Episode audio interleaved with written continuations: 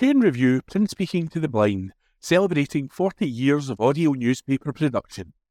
Welcome to this week's edition of the Kirkintilloch Herald podcast, recorded at the Bishopbriggs Media Centre by our amazing volunteers. You can get in touch with us via Facebook, Twitter, or Instagram using at Cue and Review. That is at symbol C U E A N D R E V I E W. You can also contact us directly by emailing information at cueandreview.com. That is I N F O R M A T I O N at symbol C U E A N D R E V I E W dot C O M or by calling 0141 772 3976. That's 0141 772 3976. This week's podcast, date Wednesday, the 28th of February 2024, is read to you by volunteers Alan, Corey, Hunter, Ian, Philip, and Rebecca. Kirkie is best place to live. Kirkintilloch has been crowned Scotland's best place to live 2024. The title was given to the country's canal capital by Ga- Garrington Property Finders, the UK's largest independent buying agents. The annual league table ranks Scotland's best cities, towns, and villages according to four main criteria natural beauty, well-being, employment and connectivity, plus value for money. And Kirkie came out on top, much to the delight of Provost Gillian Renwick. She told the Herald, I am delighted that Kirkintilloch has been named as the best place to live in Scotland 2024. It was wonderful to see that Milngavie and Bishopbriggs also appeared in the list top 20. It is independent evidence that East Dunbartonshire is a wonderful place to live, work and enjoy recreational activities. Kirkintilloch took the top slot in the comprehensive ranking of more than 160 communities across the country, with the study highlighting the town's history, stunning countryside and vibrant town centre. Famous for its canals, Kirkintilloch dates back 2,000 years to Roman times, fringed by rolling hills and straddling the Forth and Clyde Canal. And it was this that helped it score highly in three of the four categories natural beauty, well being, and value for money. Rona Mackay MSP was also delighted to hear the news, so much so that she honoured the town by putting forward a special motion at Holyrood this week to celebrate the to celebrate the success and, com- and commend residents for their pride in their area. She added, I am delighted that Kirkintilloch has been recognised in this way. It truly is a wonderful place to live, and my constituents should be very proud of their area. As well as the town's vibrant history dating back to Roman times, the town has beautiful canal walks and stunning countryside with the Campsie Fells on our doorstep. The popularity of the area is evident, particularly during the annual Canal Festival, which draws thousands of people to our marina to enjoy the festivities and take advantage of the town's fantastic cafes, shops, and museums. As well as its stunning countryside and canal placing it high in the natural beauty category, the study described Kirkintilloch as the perfect blend of country living and easy access to the city. Its success in the study was helped by its clean air quality to secure a high ranking in the well-being category and the competitiveness of the price of an average home in the area compared to the regional average that comes in at £276,000. Second place went to Blairgowrie and Rattray in Perthshire, and third place in the league table went to Crieff, also Perthshire. Provost Renwick added, having three areas in the top 20 for Scotland is excellent news and a real vote of confidence in what we are doing as a local authority, but no one is resting on their laurels. We will continue to work hard to ensure East Dunbartonshire remains a great place to live and visit. This week in history. February 29th, 1956, Pakistan became an Islamic Republic. On this day in 2020, during the early days of the pandemic, government said a dad's army of former health professionals could be brought out of retirement under emergency plans being considered to help combat coronavirus.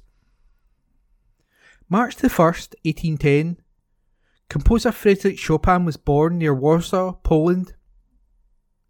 On this day last year, scientists revealed fossils of the oldest known potential pollinators had been discovered in a Russian village, dating back 280 million years.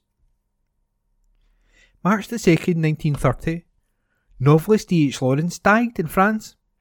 On this day last year, a portrait by Pablo Picasso of his daughter Maya sold for more than £80 million at auction. March the 3rd, 1982, the Barbican Arts Centre in London was opened. On this day last year, nine rare cream coloured K8 public phone boxes were given heritage protection by the government. March the 4th, 1941, British forces, assisted by local Norwegians, raided the German occupied Lofoten Islands, destroying 11 ships. On this day last year, the sacred oil that would later be used to anoint King Charles III at his coronation was consecrated at a Christian holy site in Jerusalem. And that was This Week in History, read by me, Ian. Investing in the impact of forestry. Scottish Forestry is investing £2 million towards timber transport projects across Scotland. The funding will help decarbonise the forestry sector and reduce the impacts of timber lorries on communities and the environment. As part of the timber transport boost, Scottish Forestry has confirmed continued funding of £1.2 million towards Timberlink, other road improvements, the three year electric lorry trial, and Timber Transport Forum project officers. Around £800,000 of funding is to kickstart bids for new projects from local authorities and landowners who have until 21st March 2024 to submit their plans. Announcing the Strategic Timber Transport Fund support, Rural Affairs Secretary Mairi Gougeon said, Providing support to the forestry sector to help get its timber to market in a sustainable way is an important investment for the longer term. We are focusing the funding towards projects that contribute towards net zero by promoting a model, a modal shift in tr- timber transport, while also ensuring rural communities and other road users benefit at the same time. With funding for new project proposals now open, I would encourage local authorities and woodland owners to work up their plans and apply before the deadline. The call for new proposals is to support preparatory work and smaller scale strategic projects Preparatory work may involve surveys or working up detailed plans to enable future bids. Smaller scale projects could include decarbonisation work, sharing good practice, or new research to help the sector deliver timber safely. Welcoming the funding, Neil Stoddart of Creel Maritime, Maritime Limited, who is managing the three year electric lorry trial, said The Net Zero EV HGV demonstrator project has successfully proven both the abilities and also highlighted the challenges associated with transitioning to alternative fuels in the forestry sector. To date, the two trial vehicles are performing well and after some teething problems with charging infrastructure have now settled into robust work patterns, delivering goods and information for the project. For more on the Scottish for, for more info, go to the Scottish Forestry website. Read by Alan Todd. Application to build new dog boarding premises as recorded by Hunter MacDonald. A new dog boarding and daycare centre could open in neighbouring Bearsden if a planning application is successful. East Dunbartonshire Council will assess a planning application from dog care business Lola's Country Club concerning Cochno Town Farm on Cochno Road East. The firm proposes new kennels and a daycare centre for dogs. Documents provided with the application explain that the applicant believes the farm is ideal for this type of business as it is centrally located but secluded and local demand for these services is high due to many people getting dogs during the pandemic but now returning to their normal routines. The applicant also describes several improvements which will be made for the rundown farm such as specially designed fields for pet owners to rent. An indoor exercise area for dogs is also planned. The business plan states that there are no dog day care centres within five miles where the closest kennels have waiting lists, while they also have potential customers waiting to use their facilities as soon as they open. Prices stated in the business plan would be £25 per day for daycare, £35 per night for boarding and field rental at £7 for 30 minutes. For further information on this application or to leave a comment, visit the Council's website and search for planning reference TP forward slash ED forward slash 24 forward slash 0076. Council tax to be frozen for 2024 25. Council tax in Eastern Dunbartonshire will be frozen in the coming year after a special meeting of Eastern Dunbartonshire Council to set the 2024 25 rates. And the rates relief comes despite petty political games from the Liberal Democrats, according to the SNP. The SNP Council Group moved to freeze council tax amidst the cost of living crisis, saying household incomes have become stagnated as the cost of goods has spiralled. However, Liberal Democrat councillors, including parliamentary candidate Susan Murray, walked out of the meeting prior to a vote. Commenting after the meeting, SNP Council Leader Gordon Low said the freeze would help to support hard pressed local families. He added the main opposition group chose this moment to indulge in a childish stunt by staging a walkout. Not only did the Lib Dems fail to back the freeze, but they couldn't even be bothered to put up an alternative when there was every opportunity to submit an amendment in advance or at the meeting. They didn't even have the courage of their convictions to vote against. Instead, the best they could think of was to walk out of the meeting, walk away from the responsibilities, and lose any pretence of being a serious political party. MP for Eastern Dunbartonshire Amy Callaghan said the Lib Dems had spectacularly misjudged the situation. She added, instead of throwing their toys out of the pram, they could have constructively worked with the SNP to implement a council tax freeze at a crucial time when household bills have never been higher. Once again, the SNP were the grown ups in the room, delivering real, meaningful change for households here. It is clear that at the next general election, only a vote for the SNP is a vote for an MP who listens and will act with the best interests of people right across East Dunbartonshire. East Dunbartonshire Council say the cost of delivering services in the area is approximately £322 million, with current predictions suggesting a funding gap for 2024 25 of about £20 million. This means they need to find ways to make savings or to increase income the budget for the year ahead will be confirmed in the coming days.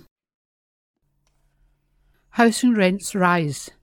Eastern Dunbartonshire Council agreed its housing revenue and capital budget for the year ahead at its budget meeting last week.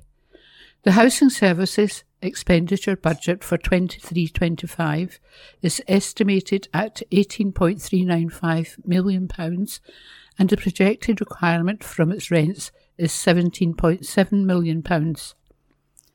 A rent increase of 4.8% was agreed, increasing the average weekly rent based on a 52 week period from £86.07 to £90.20. A 4.8 increase for lock-up and garage site rents was also approved.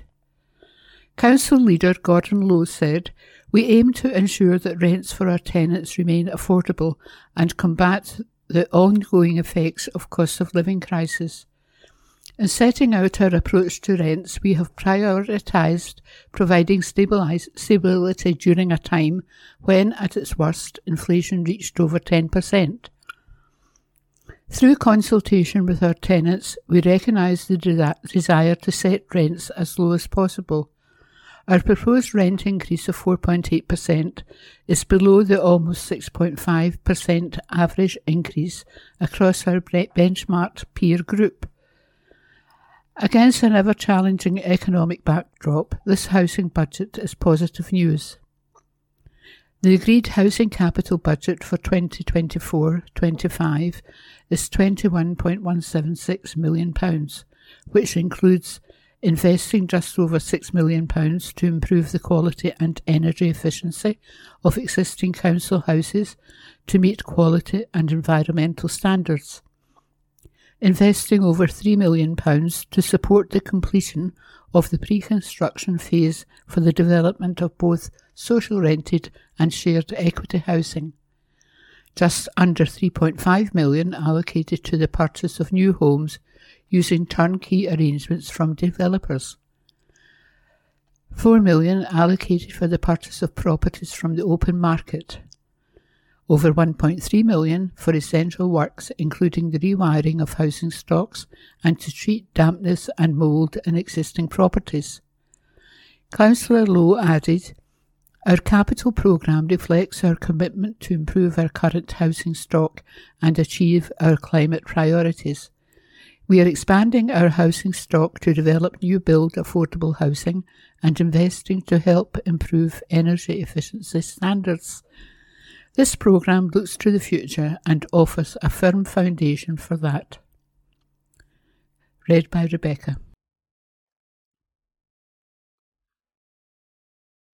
Council tax scheme helps out. Over 5,000 East Dunbartonshire households were supported by the council tax reduction scheme in December. The scheme introduced in 2013 by the SNP has saved Scottish households over £3.5 billion in the past decade, with the average home seeing £800 come off their bills per year. Across Scotland, one in five households, over 460,000, receive council tax reduction support including 5,290 here in East Dunbartonshire. Commenting, Rona Mackay MSP said, Supporting people through the cost of living crisis is the SNP government's top priority, and these figures show this scheme is helping people here. In the face of economic incompetence from Westminster, the SNP is delivering the support people need to get through the cost of living crisis and protect household budgets. We are committed to Scotland's values of equality, opportunity, and community. The Scottish Government's social contract with the people of Scotland is stronger than ever. Local firefighters are top of the pile. Bishopbriggs Fire Station has come out on top in the Firefighters Charity January Bag It and Bank It Recycling Challenge. That's after they collected an incredible 3,280 kilograms, 3.2 tonnes, of unwanted clothing in its on site clothing bank. This went towards a record breaking national total of £101,524. Thanks to a whopping 487 tonnes of clothes being dropped off at the charity's clothing banks outside 997 fire stations, 997 fire stations, and in community recycling sites across the UK. This nationwide effort not only helped to re divert unwanted clothing away from landfill, but all the funds raised will go directly towards helping the charity support thousands of fire service personnel every year, so they can be at their best both physically and mentally. Cwmbran Fire Station in South Wales took first place in the championship overall this year for the whole of the UK, having collected 4,460 kilograms, 4.4 tonnes, of clothing. You can see the top 20 stations by visiting Firefighters Charity website. Kevin Biles from the charity said, I've been overwhelmed by the support we've received this year for our Bag It and Bank It campaign from both our fire service community and members of the public. This total is a result of all your hard work and the funds raised will make such a difference. I'd also like to say a massive thank you to all our recycling partners who work so hard to make this campaign a success every year. We wouldn't achieve these results without you. To find out more about recycling your clothing in aid of the Firefighters Charity, please head to the Firefighters Charity website. With the Firefighters Charity relying almost entirely on donations to fund its vital work, none of the support it offers individuals in the fire services community would be possible without the generosity of its supporters. You can do your bit to support them by donating at the Firefighters Charity. Generous donation. Waterside Miners Charitable Society has just taken delivery of new office equipment thanks to funding from East Dunbartonshire Council's Community Grant Scheme. That saw the group take receipt of two laptops, a printer, antivirus software, USB drives, and paper.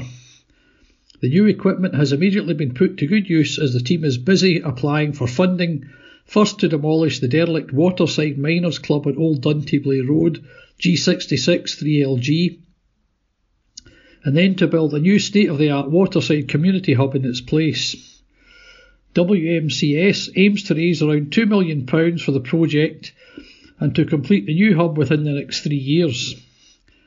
Any donations, large or small, to the Just Giving page at justgiving.com forward slash campaign forward slash waterside dash hub would be most welcome. Learning a language. What's your goal for 2024? Are you hoping to be fluent in French, great at Gaelic, or smashing at Swedish? Whatever language you fancy learning, your first move should be to check out your local library. EDLC libraries across the area are now offering transparent language online for libraries, a complete language learning system with courses and lessons designed to build listening, speaking, reading, and writing skills. It is free, flexible, convenient, and offers more than 100 languages from Afrikaans to Zulu, with everything in between, including Ukrainian. Learners can explore a new language in the comfort of their own home, at the library, or on the go. This online service works on virtually any computer or mobile device through a web browser or mobile app, so anyone can use it. Councillor Jim Gibbons, Chairman of East Dunbartonshire Leisure and Culture Trust, said, This new resource offers so much to so many people within our communities. It will help people for whom English is not their first language and support anyone who'd like to broaden their skill set to include a new language. It is an online resource which enables learners to go at their own speed and it is free. What better time to have a go at learning something new? This is a reminder that libraries are not just about books. Our staff can help in so many other ways, and this is just one of them. Using their library card, EDLC library members will have unlimited access to more than 110 languages, including English, for speakers of over 30 languages. Transparent Language Online for Libraries is packed with pronunciation practice, speech analysis, grammar, writing activities, and vocabulary building activities. For more information on how to access this service, visit the, the edlc.co.uk slash libraries slash your hyphen digital hyphen library slash online hyphen services or ask staff in your local EDLC library. Not a library member? Join online or in branch. A fashion show with a point. Climate and sustainability groups from across Scotland staged a fashion show of upcycled outfits outside the Scottish Parliament last week. That was in an attempt to call on MSPs to support the circular economy bill that's being debated soon. Models took to the catwalk in outfits including a dress made of bike inner tubes to highlight that 65% of our clothing is made from fossil fuel based plastic, a cape made from plastic bottles collected from beach litter, and an electric cable headdress to highlight the impacts of mining for metals and lack of repair opportunities for electronic waste in Scotland. The new law could change the way we use materials, driving action to reduce the amount we take from nature by keeping materials in use for as long as possible. The group sought to remind MSPs that to create a circular economy, everyone in Scotland needs access to repair and reuse services, as well as high quality recycling services Campaigners say systematic change is needed. Trussell Trust report End the need for food banks. The Trussell Trust has published new research revealing the devastating consequences of the inadequacy of universal credit in Scotland.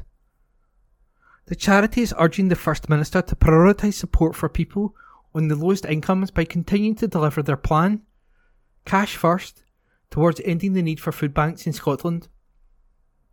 This would see the Scottish Child pay- payment increasing to £40 a week and funding boosted for the Scottish Welfare Fund. Research, conducted by YouGov on behalf of the Trussell Trust, revealed that 35,900 people claim universal credit in Scotland have been forced to use a food bank in the last month. Half ran out of food in the last month and couldn't afford more. In the last three months, 20% of people claiming universal credit in Scotland were also unable to cook hot food as they couldn't afford to use the oven or other utilities.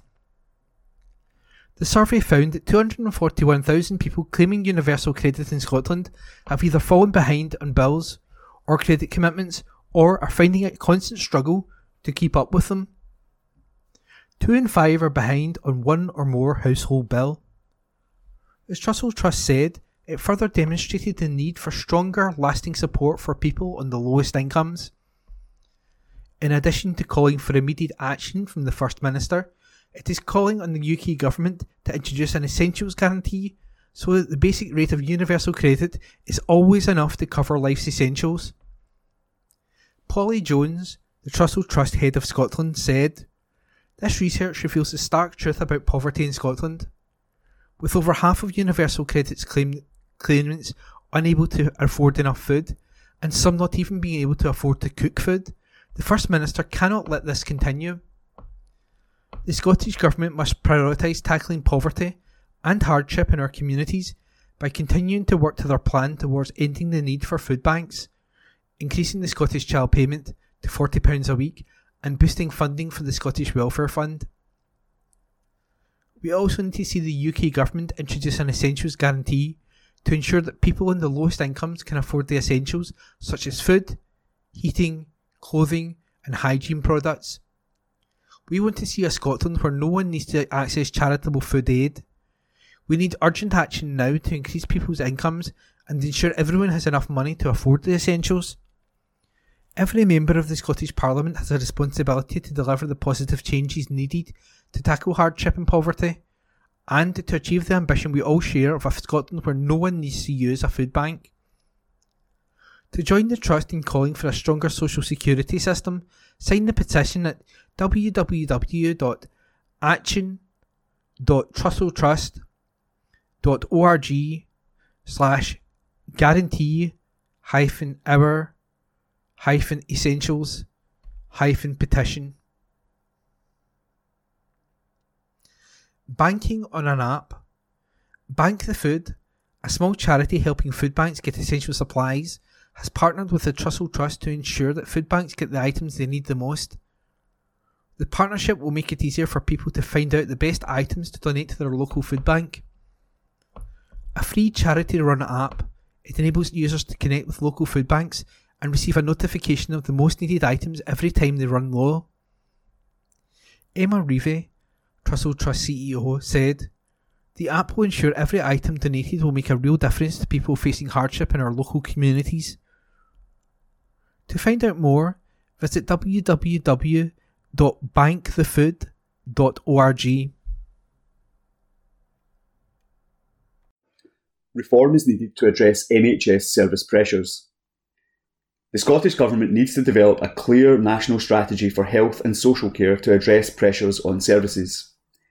Stephen Boyle, Auditor General for Scotland, said significant changes are needed to ensure the financial sustainability of Scotland's health service. Audit Scotland said a clear vision is required to move from recovery to reform within the health service, with significant service transformation necessary to ensure the future sustainability of the NHS.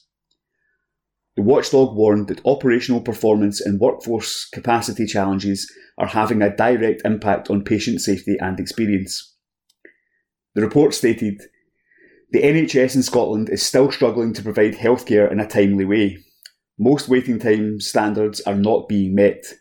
Only three out of eight key waiting time standards have been met at a national level in any quarter in the last five years. Growing demand, operational challenges, and increasing costs have added to the financial pressures.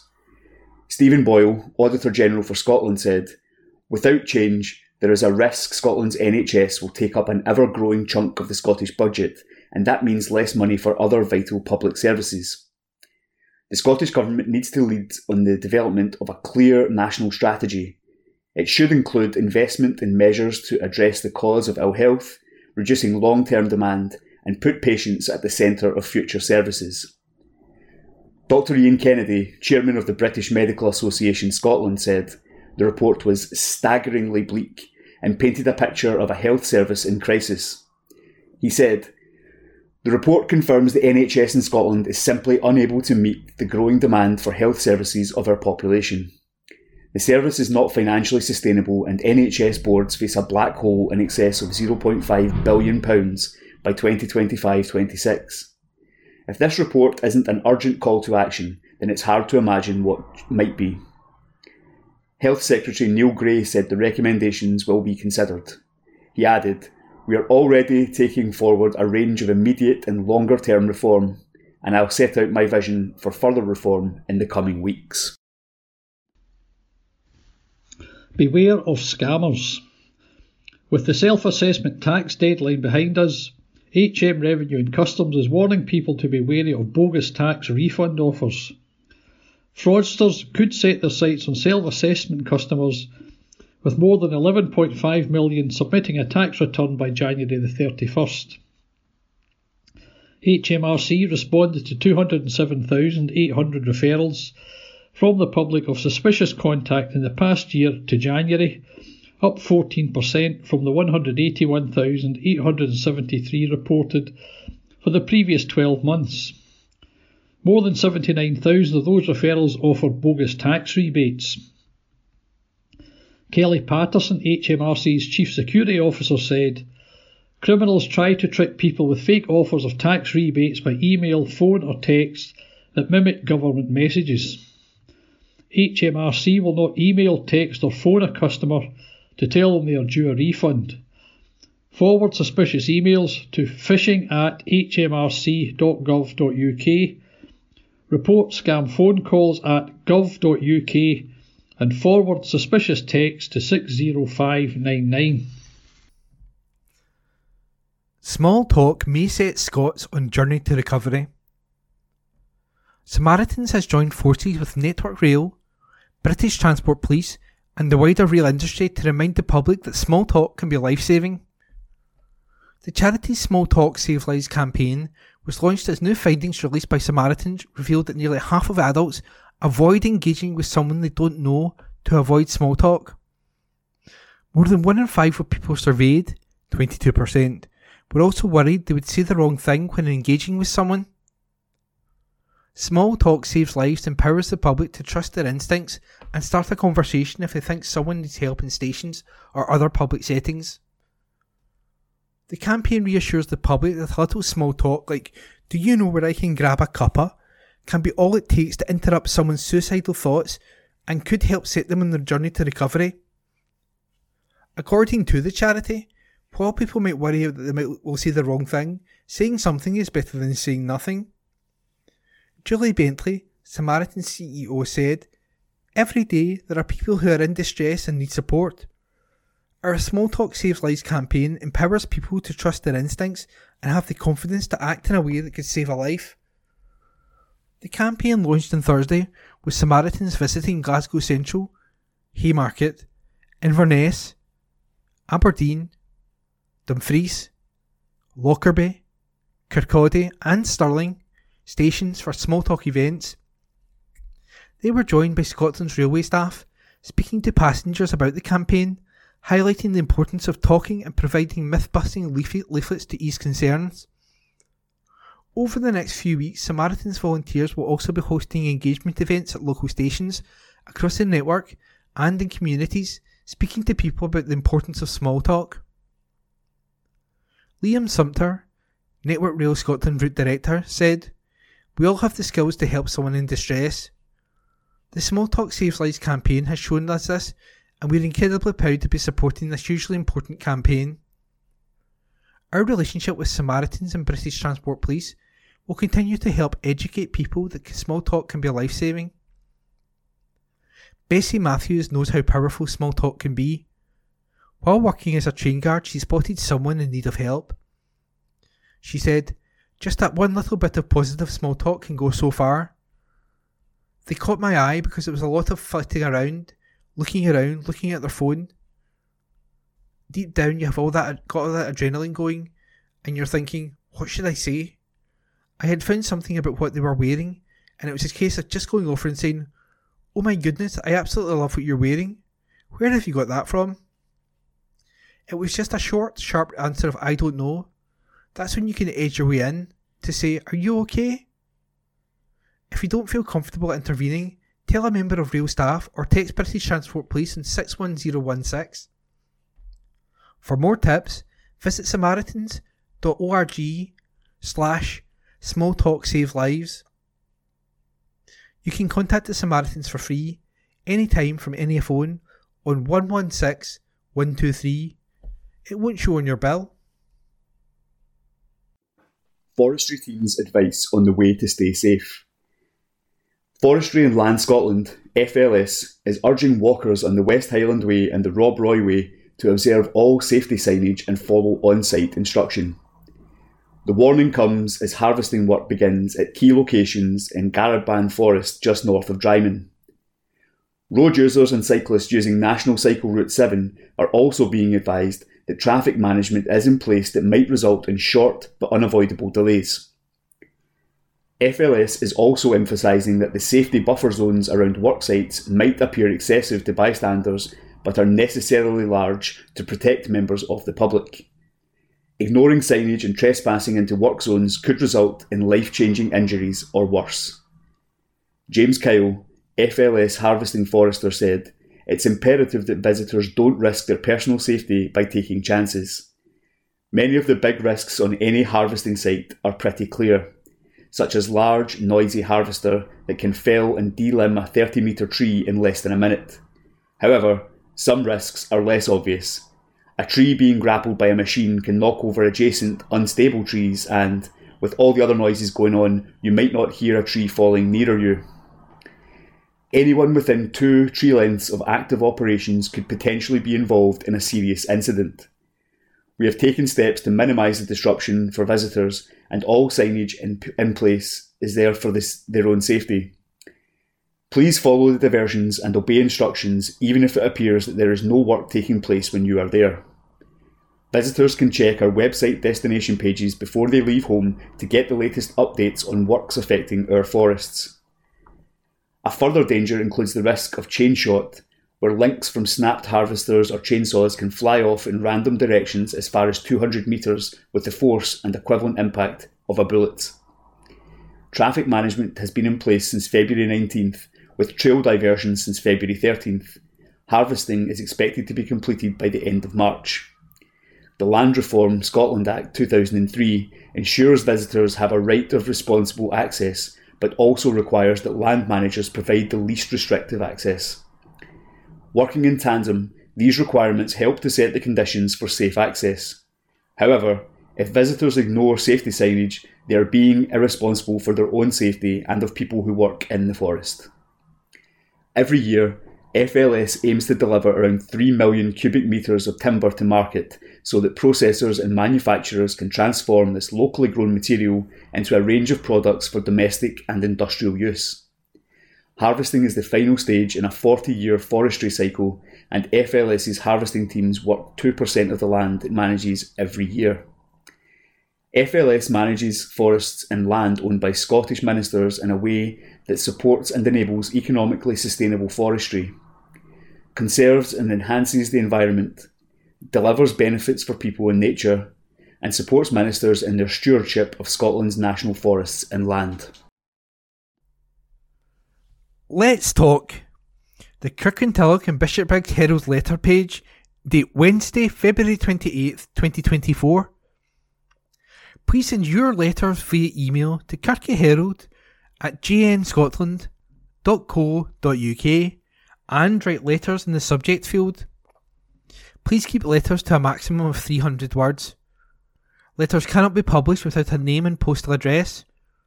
Also include a daytime phone number if possible we reserve the right to edit any letter. Mere words and small ships won't safeguard Falklands. Sir, there are still elements in the Tory party who regard the Royal Navy as a global power and, when aircraft carrier HMS Queen Elizabeth, with destroyers and frigates, entered the South China Sea in the summer of 2021, this was depicted as such. Often, when the MOD talks of our naval presence, it actually means a river class offshore patrol vessel, an OPV. Its main armament is a 30mm cannon at the bow and machine guns. They have a crew of 30. For seven years, that is how we have defended the Falkland Islands with little HMS Forth, along with four RAF Typhoons. The new Argentinian president, Javier Milei, is tripling his country's defence budget and shopping for F 16 jets, modern warships, and subs. The Falklands used to be defended by a major warship with anti ship and air defence missiles, but today frigates are being scrapped as we cannot staff them. While it is commendable that the Foreign Secretary, Lord David Cameron, is visiting the Falklands, kind words about them staying part of the British family are unlikely to be enough. President Milei will watch with interest what transpires with Guyana, where the Venezuelan armed forces are currently being held at bay, similarly, by our little sister ship HMS Trent. Yours, etc., John V. Lloyd, by email. Firm action must follow the death of Navalny. Sir, the consequences of Alexei Navalny's death in prison would be devastating for Russia, so said Joe Biden three years ago. While sanctions have since been imposed in response to the invasion of Ukraine, pressure is building to release £300 billion of frozen Russian assets to pay for Ukraine's reconstruction. Navalny's death is another outrage for democracy in Russia, and Putin's administration must suffer. Like many of Putin's victims, Navalny's death made no sense as he no longer posed a threat and was a potential bargaining chip.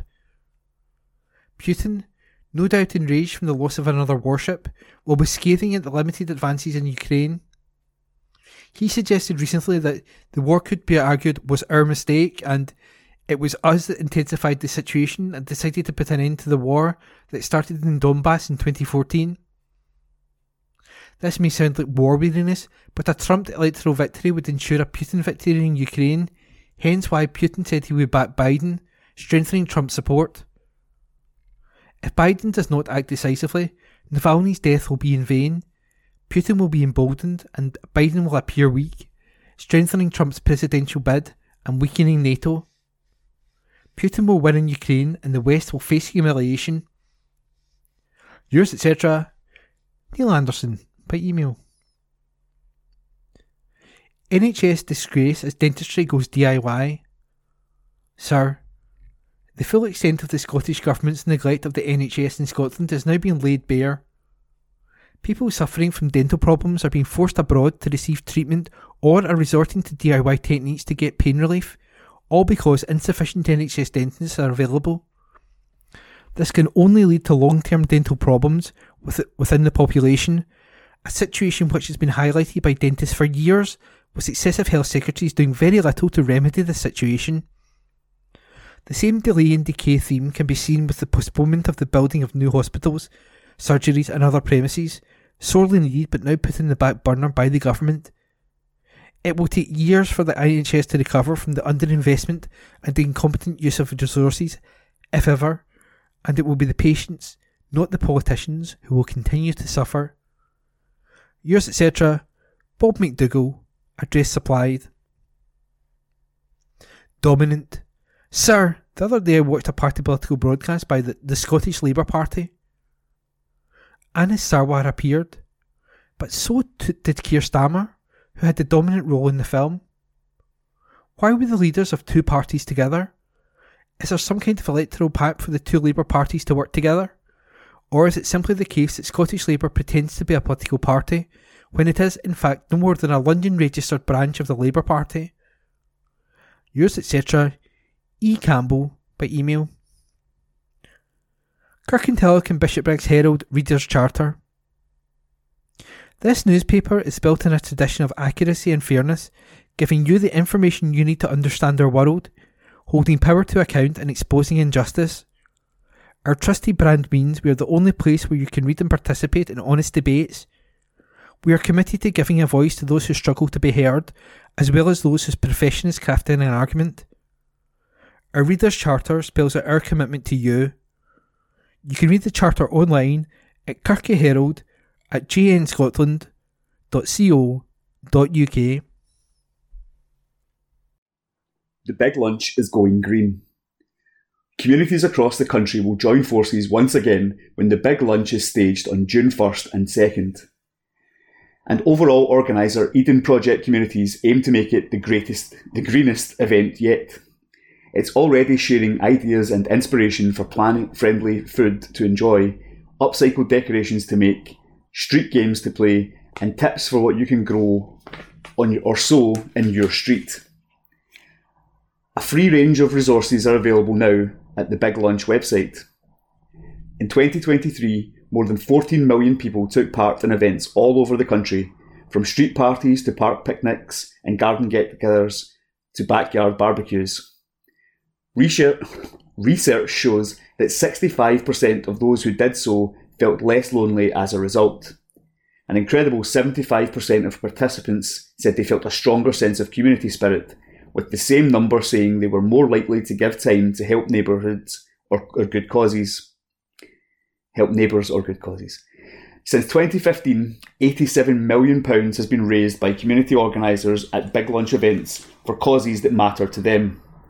Lindsay Brummett, Eden Project Programme Director responsible for the Big Lunch, said, Since 2010, we've been bringing people together to create happier and healthy communities thanks to national lottery players who raise £30 million each week for good causes right across the UK.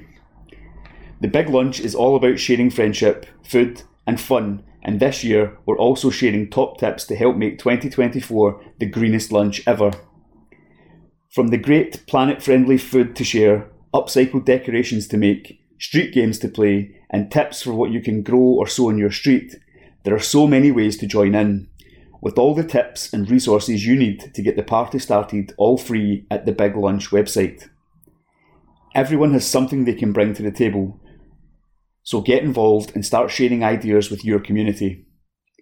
The Big Lunch on June 1st and 2nd will also kick off the month of community when good causes come together to celebrate their area, encourage action, and fundraise.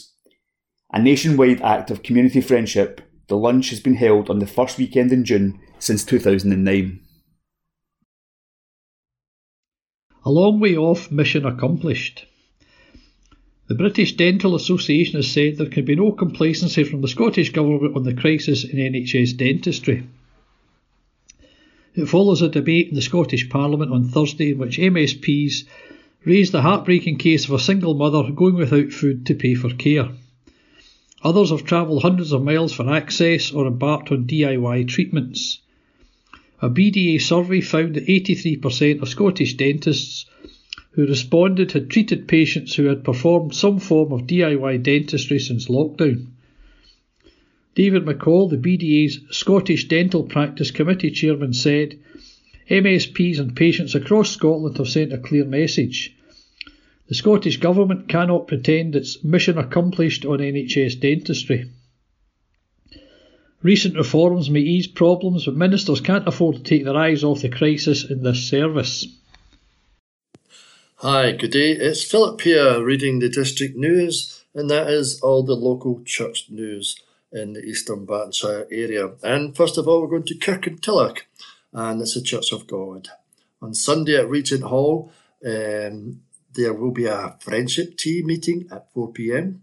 The programme will feature our praise band, video clips, and guest speaker is Ross Osborne. Refreshments will be served after the service, and a warm welcome to everyone who's able to join us. Every Wednesday, our coffee corner is open from 12 noon to 2 pm for home baking and coffee. Join our friends and neighbours for a chat over a coffee. For up to date and further information on our services, visit our website all the W's, regenthall.org. And they conclude by saying that the Bible says, There is now no condemnation for those who are in Christ Jesus. Amen to that. And then to Colston Well Park Church, and it's open to all. So feel free to join them anytime on a Sunday morning. The service is at 11 a.m. and where a warm welcome is always guaranteed with, and the service will be led by the Reverend Malcolm Cuthbertson and you're welcome to join us for tea, coffee, and conversation after the service. This Monday, the Art Club continues from 10am till 1pm, and anyone who is enthusiastic about painting, drawing, no matter what, how good or bad they are, pop in or give Ramsey a call on 07709 584 680 for more information. The Colston Tea Break, our community drop-in, continues every Wednesday from 11am till 12.30 pm. So pop along and enjoy good food, good chat, and good company. And it's free. The food bank continues its essential work within the community and is open every Friday from 11am to 1pm and from 2pm till 4pm. And to all who assist and continually donate foodstuffs, etc., we give you our sincere thanks. Now to Lenzie and to the Union Church there. Sunday service is at 11am and will be led by the Reverend Dan Carmichael. Young people are also welcome to Lighthouse and Bible class. A live stream of the service is available on YouTube via their website. And the meeting place opens. That's one of the places where you can get tea and coffee uh, for home baking every Wednesday from 10am to 12 noon in the new hall. Everyone from the very young to the young at heart is welcome to attend. We also have a good selection of greetings cards and second-hand books for sale. And the Church Youth Cafe is on Thursdays between 3.45 to 5pm, a place where young people can hang out, relax and have a good time after a long day at school. Each week there is a free snack with lots of different things to do, such as games, consoles, table tennis, arts and crafts, board games, and more. The Coffee Pot, another cafe, is open on Fridays between 10am and 12 noon in the new hall for teas, coffee, and chat. The Guild Coffee Morning is on Saturday, March the 9th at 10am till 12 noon. Tickets are £3. And Messy Church, an hour of fun, games, and crafts for the whole family is on Saturday, March the 9th, 4pm to 5pm in the new hall. And then we move back to Bishopbriggs to Kenmure Parish Church. The sacrament of communion will take place during our Sunday morning worship this week. The service will be led uh, by our assistant minister, the Reverend Kay Gardner. You're welcome to join us both in the church and on our YouTube channel. The service on YouTube can be watched live as it is streamed or later at a time that suits you. You can find out our channel by simply searching for Kenmure Bishopbriggs on YouTube. Teas and coffees and a time of fellowship follows the end of the church service. The most up to date details of all our groups that are currently running may be found on the What's On section of our website, kenmure-church.co.uk. To find us on Facebook, just search for Kenmure Parish Church. And if you'd like to join our WhatsApp group or receive the Bible studies from ABC, then email us at kenmurechurch at cloud, iCloud that is, dot com. And now, staying in Bishopbriggs, we go to Springfield Cambridge Church. Morning worship on Sunday, March the 3rd, will be conducted by the Reverend Ian Taylor, assisted by Mrs. Julie Harty in the sanctuary at 11am. And again, of course, tea and coffee will be served in the Cameron Hall. After morning worship, come along and enjoy the fellowship. No collection is taken during the service, so donations can be made by placing them in the offering plates in the Hall of Fellowship as you enter or leave the building. The Sunday school meets in room 2, where creche facilities are also available. Morning worship is also being live streamed on the Springfield Cambridge Church YouTube channel. A link to this can be found on the Springfield Cambridge Church website. All the W's, springfieldcambridge.org.uk and Facebook page where up to date information about events and church organisations can be found. There will be a vestry hour this week on Wednesday, uh, February the 28th from 10am to 11am for anyone who would like to speak with the minister. There will be a short weekly service of worship in the Springfield Chapel on Wednesday 28th at 11.10 to 11.30, followed by tea and coffee in the Hall of the Fellowship. Materials for the Easter edition of the record should be sent to our magazine editor, editor that is, Marion Ray by March the 3rd.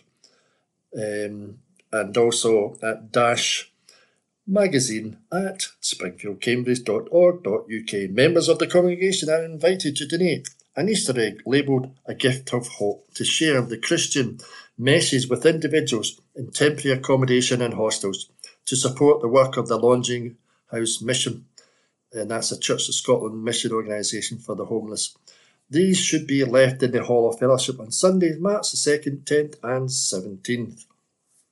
And now uh, back to Kirkintilloch, St Mary's Parish Church.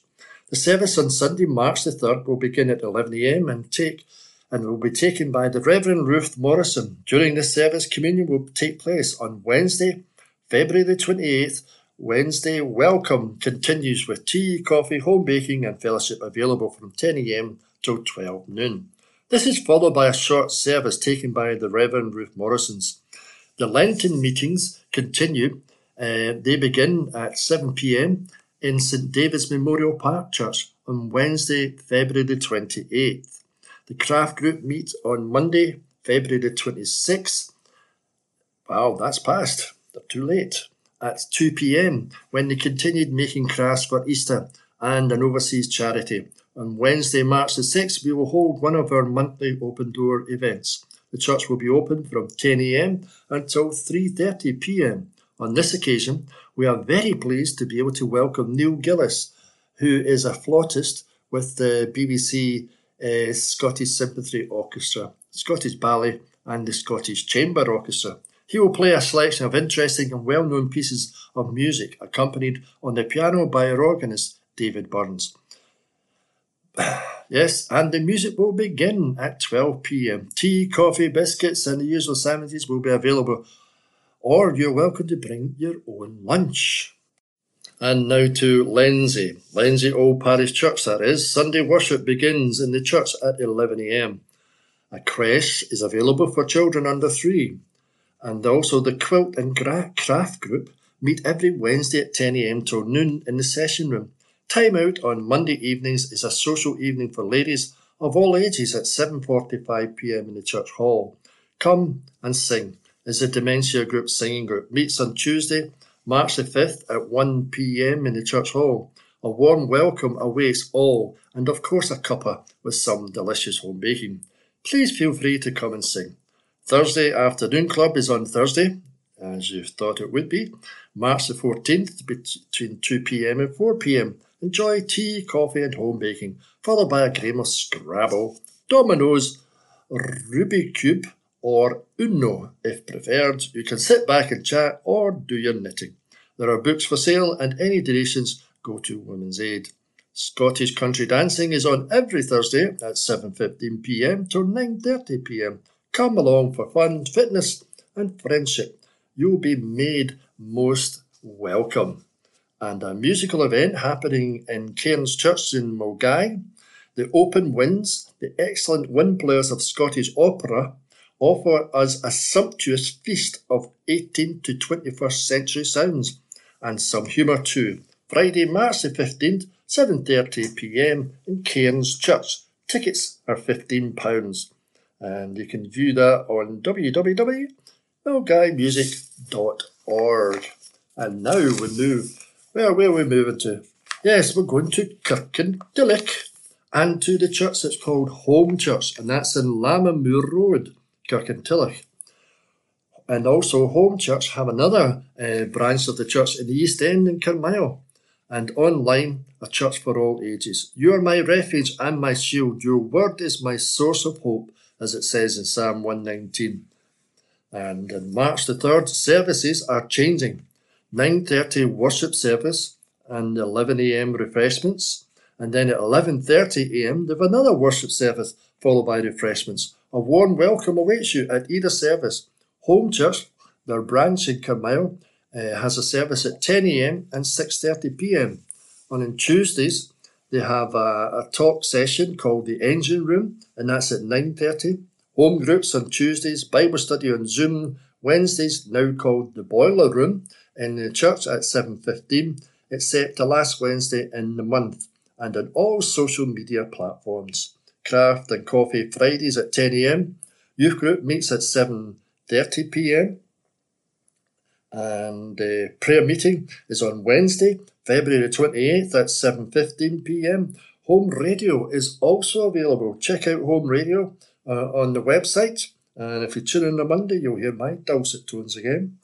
And Then check them out on Facebook, Instagram, and the Home Church website for all the latest information from the church in Kirkintilloch and in Carlisle. And now we move to Torrance, Torrance Parish Church.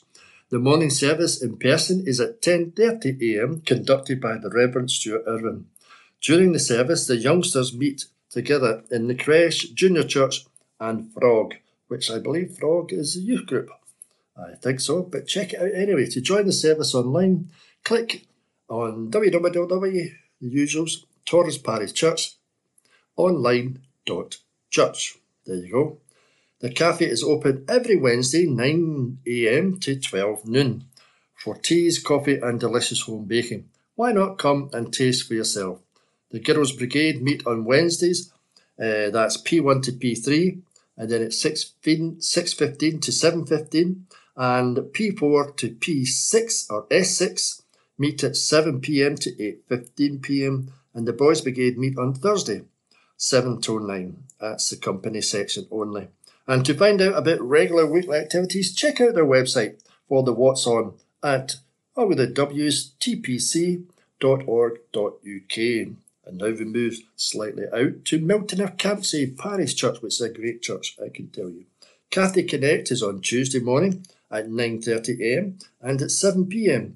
We meet for a time to pray in the Eric Liddell room. Come when you can, leave when you must. The fellowship has an open night at 7.30pm on the subjects of books. The World Day of Prayer service is on Friday at 7.30pm in our building. Please join us. No BB will meet for worship this Sunday, um, March the 3rd at 11am. We'll celebrate the sacrament of the Lord's Supper. All the children's and youth groups meet as normal. Now, well into Lent, we'll focus on Jesus' trial. Please send us a photograph of yourself washing your hands in a basin. And now we're moving back to Bishopbriggs, to Cadder Parish Church, beside the canal. For full details, please see our website, all the W's, cadderchurch.org. We look forward to welcoming you this coming Sunday in our morning service. And the service uh, will be led by the Reverend John McGregor and Chris Gordon, a probationer minister. And our music is led by Jahia Jose Huchendo. I think he's Spanish, yes. And all are welcome. The services are recorded and are available from the church website. Tea and coffee served after the service. Food bank, if you wish to donate to the local food bank, you can bring your donations of food to the church or the coffee shop. Early fellowship meets in person in the South Hall Chapel at 9.30am on Tuesday and Thursday, and also on Zoom. At Cadder Lent Journey, they have a reflection on Wednesdays, 11am, up to Holy Week in the South Hall Chapel. And the Cadder Coffee Shop, Tuesday, Wednesday, Thursday at 10am to 2pm. And Friday, 10am to 12 noon. A warm welcome awaits you. Cadder Messy Play, as it's called, it meets on Tuesday and Thursday in the South Hall, 10am or 10.30am to 11.30am. Guild fundraiser for our projects is the Taylor Fashions and is on Thursday, February the 29th. Tickets now on sale. The Guild are hosts for the Bishopbriggs World Day of Prayer meeting, which is in the South Halls on Friday, March the 1st at 10.30am. The Guild AGM, Thursday, March the 7th. And the Climate Change Conference meets on Saturday, March the 9th at 10am to 1pm in the Cadder Church South Halls. And Cadder Holy Week service begins on Monday, March the 25th, 7pm in the Cadder Sanctuary. Um, the 92nd Glasgow Company of the Girls Brigade meet on Tuesdays. Explorers P1 to P3 at 6.15. Juniors P4 meet at 6.30. And the Brigadiers S1 to 6 meet at 7.30pm. And then 212 Boys Brigade. Anchor Boys P1 to 3 meet on Monday at 6pm. The junior section P4 to 6 meet on Monday at 7.15pm and the company's senior section meet at P7 to S6 are on Friday 7pm to 9. And TIFF, which I believe means taking it further, meets at 12.45pm in the Eric Liddell. Our charity of the month is SU Holidays, camps, baby clothes and hobby groups and badminton meet on Monday. So there you have it. That's the church news for this week, and it's in our Kirky Herald newspaper, which is today, which is the 27th of February. So after you've read those, why not pop along to your local church or pop online to another church? May I wish you God bless. Wednesday, the 28th of February. District News General. Milngavie Music Club.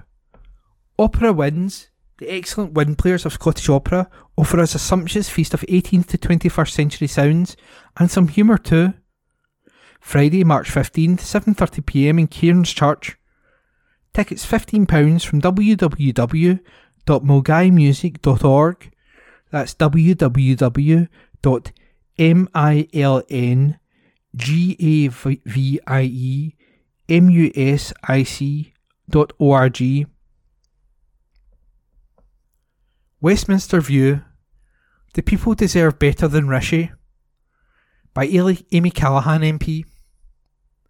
After 14 years of Tory rule at Westminster, what have we got to show for it? We've un- underfunded public services and we've been left with a Prime Minister who is out of touch and knows that he is fast running out of time. We've seen the Prime Minister taking bets with journalists on whether or not he will be able to send some of the most vulnerable people on these isles to Rwanda, and, most shamefully of all, we've seen the Prime Minister cracking jokes about trans people in front of Brianna Ghey's mother. What's most depressing is the fact that there doesn't seem to be any real alternative to the current government. Once again, we've seen yet more U turns from the so called leader of the opposition, Sir Keir Starmer. A Prime Minister in waiting who will say anything to get into power, anything except commit to his own key pledges. Is it any wonder people up and down the length and breadth of these isles are feeling disenfranchised with politics? We've been forced to suffer through Tory PM after Tory PM and now we have been left with a billionaire who cannot seem to see, to see that his time is up. The reality is that Rishi Sunak does not have a clue. But can anyone blame him for not having a clue? This is a man so detached, detached, from, the detached from the rest of us. When we were trying to work our way through this Tory made cost of living crisis, he, the very man that was supposed to lead us through it, was doing so while looking down on us from his private jet. However, the unfortunate fact is that the alternative to him isn't much of an upgrade, is it? We have Sir Keir Starmer, a man who is so afraid of being attacked by the Tories that he has dropped every single meaningful policy that distinguishes him from them.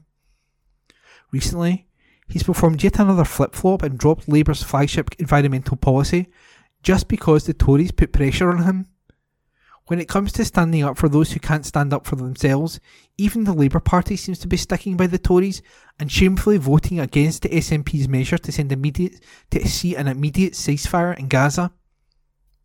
What people deserve are politicians who are going to put their constituents first and who are willing to fight for the change that is so desperately needed, instead of sticking by the same old broken Westminster system. And that was the Westminster View by Amy Callaghan MP. Happy Harry needs a new home.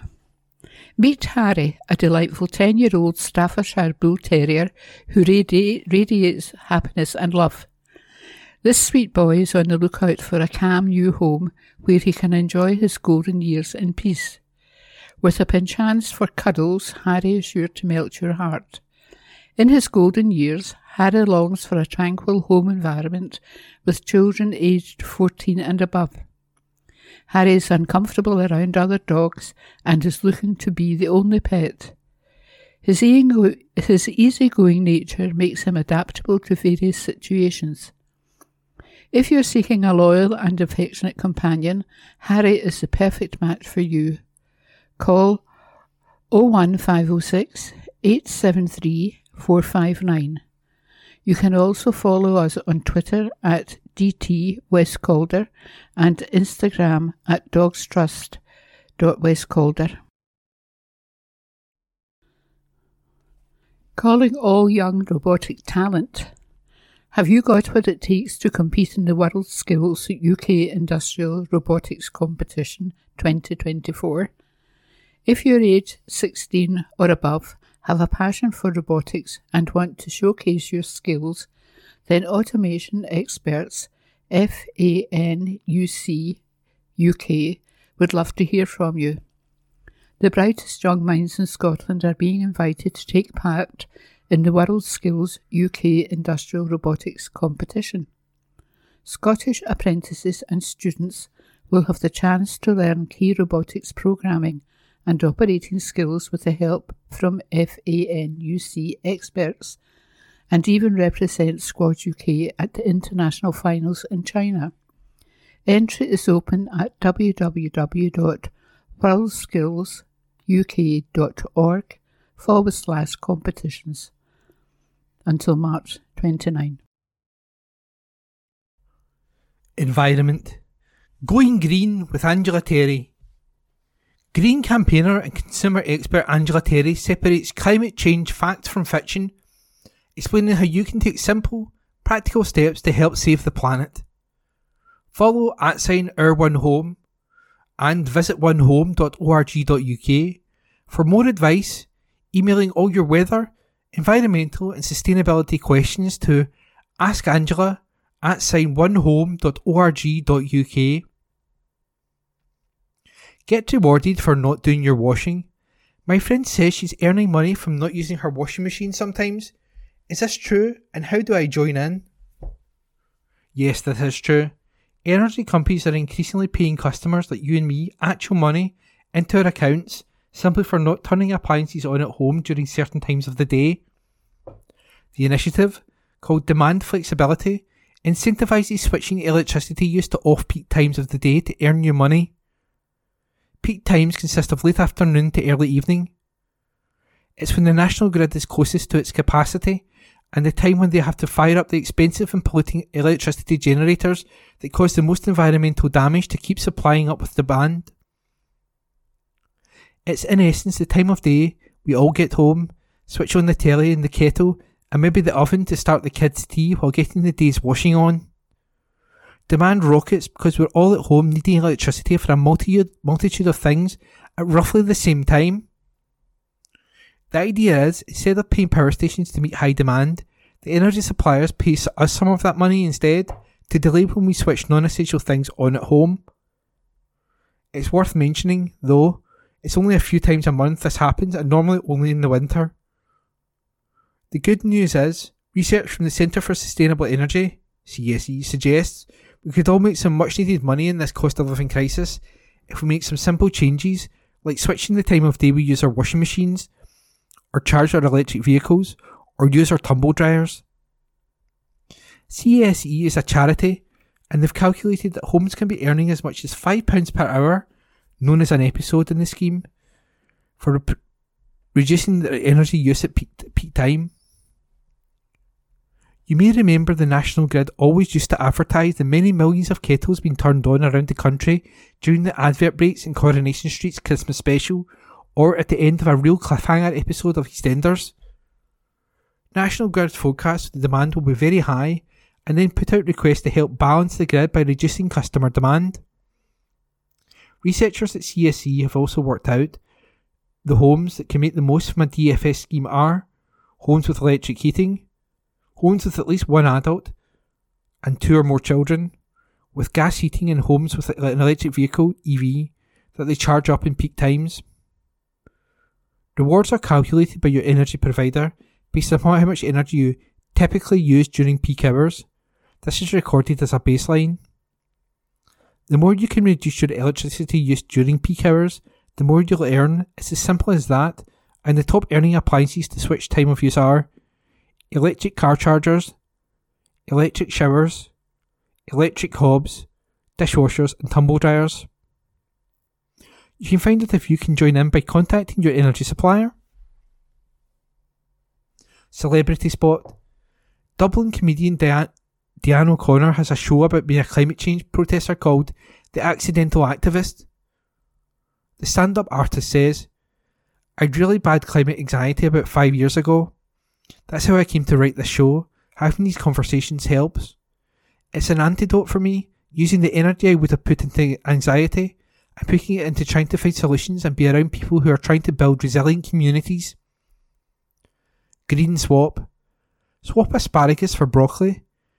Not only is asparagus more expensive to buy, it uses 258 gallons of water per pound, whereas broccoli only uses 34.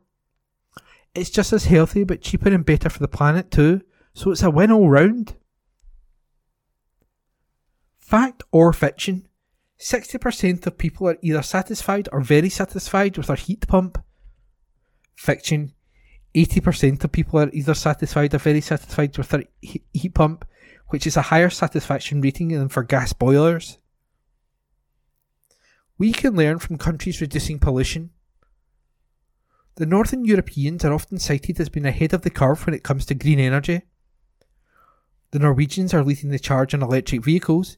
In 2022, 88% of vehicles sold were EVs. They have a great renewable energy record, and the Norwegian government have pledged up to 3 billion Norwegian krone, over 227 million pounds, per year to help save tropical forests around the world so they're outward looking to the rest of the world as well as inward looking towards their citizens. Austria is another great example. Vienna has pledged to become carbon neutral by 2040, a huge undertaking, and Austria's citizens use public transport more than, more than a lot of other countries. Over 663 million journeys happen annually in Vienna compared to 562 million in London. Finland, Iceland, Sweden, and Costa Rica are all other countries cited as having great green credentials, investing in renewable energy, driving their citizens onto public transport, and they all have incredible restaurant scenes that ch- champion low produce and low food miles. But all isn't as it seems sometimes when it comes to Northern Europe. We know a lot of the countries in the region have access to the North Sea, which is rich in oil, and unfortunately, Norway, for all the good it does in investing in green tech startups, is a world leader in petroleum and natural gas exports. The Norwegian government have said the country will continue to extract oil and gas until 2050 and beyond, which is incompatible with keeping global warming at safe levels. Costa Rica, however, is one of the greenest countries in the world and is one of the first tropical countries to all but end deforestation, not only protecting its jungles but its wildlife too, which is a huge step forward and a great example to set to South America and the rest of the world. Costa Rica's ocean territory is 10 times larger than its continental area, and it's focusing on sustainable management of its marine resources too. While it's easy to fall for the headlines when it comes to countries that shout a lot about their green credentials, it's always worth looking behind the headlines to see what their oil and gas background is, because quite often the good that countries do is counterbalanced by investment in old technology or resources that exist that harm the planet. Many countries are keen to win the prize of securing investment into new growing industries such as wind farms and electric vehicle manufacturing. However, those who are leading the world are those who walk the talk. We can learn a lot from those countries who are leaping ahead in citizen engagement and reducing pollution. And that was Going Green with Angela Terry. It's time for City to go to work. An article written by Brian Newell and read by me, Corey. Glasgow City head coach Leanne Ross is hoping all her players return fit and healthy from the international break as they get ready for the business end of season. The current champions sit four points off the top of the SWPL 1 table as they seek to retain their title, with 11 matches left to play. City return to action on Sunday as Aberdeen are the visitors in the final game before the split. Several members of the squad have travelled to Spain with Scotland, including Lee Gibson, Hayley Lauder, Fiona Brown, and Lauren Davidson, to play in the Pinatar Cup. Meanwhile, Lisa Forrest and Rachel Murchie were with the Scotland under 19s as they beat Wales 5 1, with Forrest getting on the scoresheet. Ross promised those staying at home would still be working hard. She told the club's media team, The players who go away, obviously, they've got jobs to do for their respective countries. I just hope they go away, have a good camp, and come back fit and healthy. The players that are staying behind will be working hard as well, because we've still got a lot of important games to come. It is a good opportunity for us to do some work on the training pitch while their international break is on. The post split campaign will see City play the other five teams in the top six, home and away, kicking off with a trip to Hearts on March 17th. The first home game after the split will be on March 31st when Celtic are the visitors. April will see City travel to Rangers and Hibernian, either side of a home Petershill Park derby with Partick Thistle.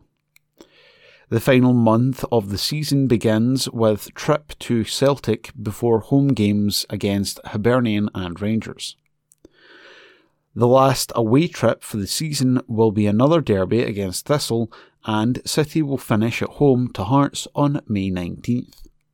For full details, visit www.glasgowcityfc.co.uk forward slash pages forward slash fixtures. That article was written by Brian Yule and read by me, Corey. Harris was in top form as he crossed the pond. This article was written by Phil Lanning and read by me, Corey. Glasgow Tigers captain Chris Harris was in top form as the rest of the world took on America at the Kern Raceway in California. The 41 year old was in typical battling form as he outscored the rest of the competitors with 18 points, but couldn't prevent the hosts winning the test match 61 to 52. Harris was unbeaten after the engine failure as he led the opening race, while his new Glasgow teammate Leon Flint contributed 7 points.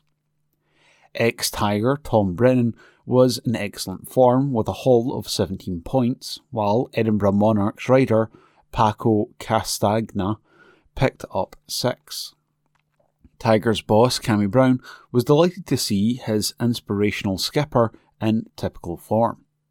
He said, no matter where Chris races, he gives it everything. He is always such a fantastic value for money. I thought he was sensational.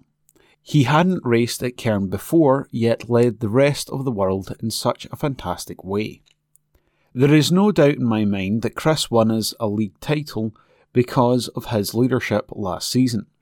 We will want much of the same from him in 2024. It was also good to see Leon also in typical battling form. He's another proper fighter, and we want to help him go to a new level of quality this season. Leon is one of the hottest prospects in the world speedway, and I believe he can be a massive star in the championship. USA brackets 61, Max Rimmel 13, Luke Becker 12, Gino Manzares 9, Broc Nicol 7, Billy Janniro 7, Dylan Rummel 7, Alex Martin 3, Slater Lightcap 3, Rest of the World 52, Chris Harris 18, Tom Brennan 17, Leon Flint 7, Paco Castagna 6, Powell Trezesnuski 3, Austin Novratil 1, Wilbur Hancock 0, Russell Green 0. As well as helping Tigers defend their championship title, Harris will also be riding for the newly formed Oxford Spires in the Premiership two years after Speedway return to the city was completed following a 15 year absence. Such has been the fast growth, Oxford now becomes the first club in history to operate teams at all levels of the sports pyramid in the same year. In addition to Spires at the top level, Oxford Cheetahs will race against Harris in the Championship, while Oxford Chargers have been confirmed in the National League. That article was written by Phil Lanning and read by me, Corey. Rob Roy knocked out of one cup, but still alive in another. This article is unattributed, but it's being read by me, Corey. Kirkintilloch Rob Roy were knocked out of the WOS Cup in the fourth round as they lost 3 0 at home to Auchinleck Talbot. Rob Roy are still involved in this season's South Regional Challenge Cup, though, and will be looking to book their place in the semi finals on Saturday when they travel to Troon. The club is hosting a Sunday fun day in the Kirkintilloch Rangers Club this weekend from 2 till 6 pm. The speakers will be Livingston boss David Martindale and footballer turned journalist Gordon Parks. In addition, top cabaret act Heart and Soul will be performing, plus a buffet, raffle, and auction. Tickets costing £10 are available from Kenny Farmer on 07824 663 506. Petershill's lead at the top of the WOS Premier Division was cut to three points after suffering a shock 2 1 defeat away to second bottom Whitlets Victoria.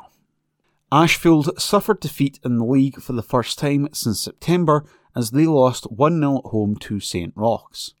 Petershill will be at home to Maybole Juniors in the league on Saturday, while Ashfield will host Lowland League leaders East Kilbride in the quarter-finals of the South Regional Challenge Cup.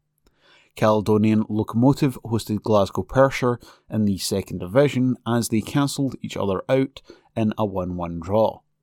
This saw Cali slip to third in the table, while Shire moved two points closer to the relegation zone with Forth Wanderers winning. Shire are at home to Bonnyton Thistle on Saturday, while Cali have no game.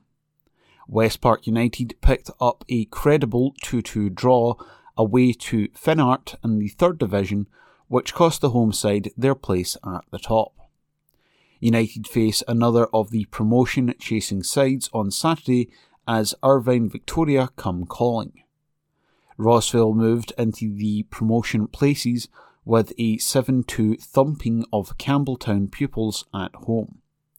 They have no game this week, but when they return on March 9th, it will be to host Giffnock, whom they just ejected from the top three. SWF Championship leaders Rossvale continued their dominant form with a 5 1 home victory over Morton. They sit 11 points clear as they get set to travel to second place Ayr United in two weeks. That article was unattributed, but it was read by me, Corey. That concludes this week's edition of the Kirkintilloch Herald podcast. Please remember to subscribe to our channels at Tune Review and to tell your friends about our service.